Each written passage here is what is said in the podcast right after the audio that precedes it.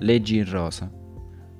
Dopo un lavoro di oltre un secolo, il diritto alla parità e pari dignità sociale tra uomo e donna viene sancito dalla Costituzione italiana, la quale venne promulgata il 27 dicembre 1947 ed entrò in vigore il 1 gennaio 1948 negli articoli 3, 37 e 51. Articolo 3. Tutti i cittadini hanno pari dignità sociale e sono uguali davanti alla legge, senza distinzione di sesso, di razza, di lingua, di religione, di opinioni politiche, di condizioni personali e sociali. Articolo 37. La donna lavoratrice ha gli stessi diritti e, a parità di lavoro, le stesse retribuzioni che spettano al lavoratore. Le condizioni di lavoro devono consentire l'adempimento della sua essenziale funzione familiare e assicurare alla madre e al bambino una speciale e adeguata protezione. Articolo 51. Tutti i cittadini dell'uno o dell'altro sesso possono accedere agli uffici pubblici e alle cariche elettive in condizioni di uguaglianza, secondo i requisiti stabiliti dalla legge.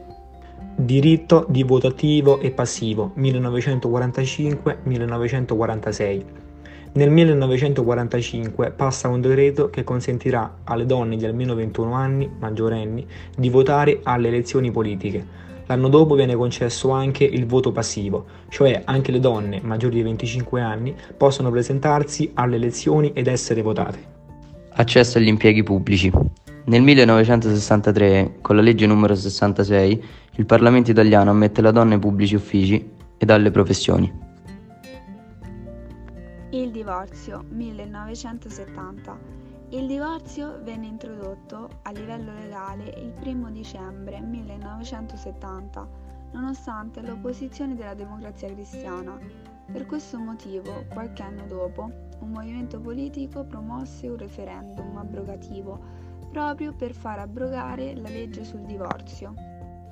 Riforma del diritto di famiglia 1975. La legge del 1975, riformando il diritto di famiglia, stabilisce parità tra i coniugi e i coniugi diventano uguali davanti alla legge. Con esse verranno approvate. Il passaggio dalla potestà del marito alla potestà, cosiddetta responsabilità genitoriale, condivisa dei coniugi, l'eguaglianza tra coniugi, si passa dalla potestà maritale all'eguaglianza tra i coniugi, regime patrimoniale della famiglia, separazione dei beni o comunione legale convenzionale. La revisione delle norme sulla separazione personale dei coniugi. Il tradimento del marito può essere causa legittima di separazione. In più si abbassa l'acquisizione della maggiore età, da 21 a 18 anni. Addio al delitto d'onore e al matrimonio riparatore. 1981. Fino agli anni Ottanta, il delitto d'onore era un tipo di reato caratterizzato dalla motivazione soggettiva di chi lo commetteva, a salvaguardia di una particolare forma di onore o di reputazione, con particolare riferimento ad alcuni ambiti relazionali come i rapporti sessuali, matrimoniali o comunque di famiglia. In pratica, l'articolo 587 del codice penale consentiva che fosse ridotta la pena a chi uccidesse la moglie, o il marito nel caso a essere tradita fosse stata la donna, la figlia o la sorella solo per difendere l'onor suo o della famiglia. Nel 1981 venne abrogata questa parte di legge. Parità sul lavoro. Con il decreto legislativo 5 del 25 gennaio 2010 si rafforza il diritto delle lavoratrici a percepire, a parità di condizioni, la stessa retribuzione dei colleghi maschi. In caso di condanna per comportamenti discriminatori, l'inottemperanza del datore di lavoro al decreto del giudice è punita con l'ammenda fino a 50.000 euro o con l'arresto fino a 6 mesi. Le aziende vengono incentivate con sgravi fiscali a promuovere orari di lavoro flessibili.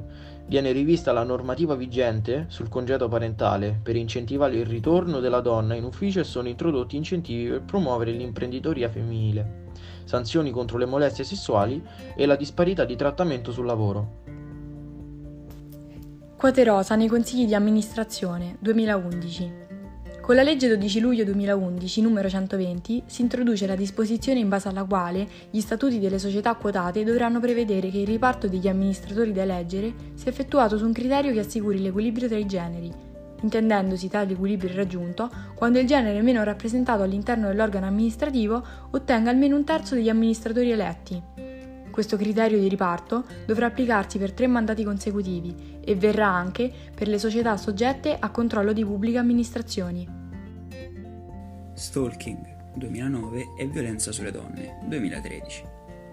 Nel 2009, con la legge numero 38 contro lo stalking e con il suo inserimento nel codice penale dell'articolo 612 bis, dopo il 612 che definisce la minaccia, tra i delitti contro la libertà morale, lo stalking, inteso come comportamento molesto, ossessivo, persecutorio, diventa reato.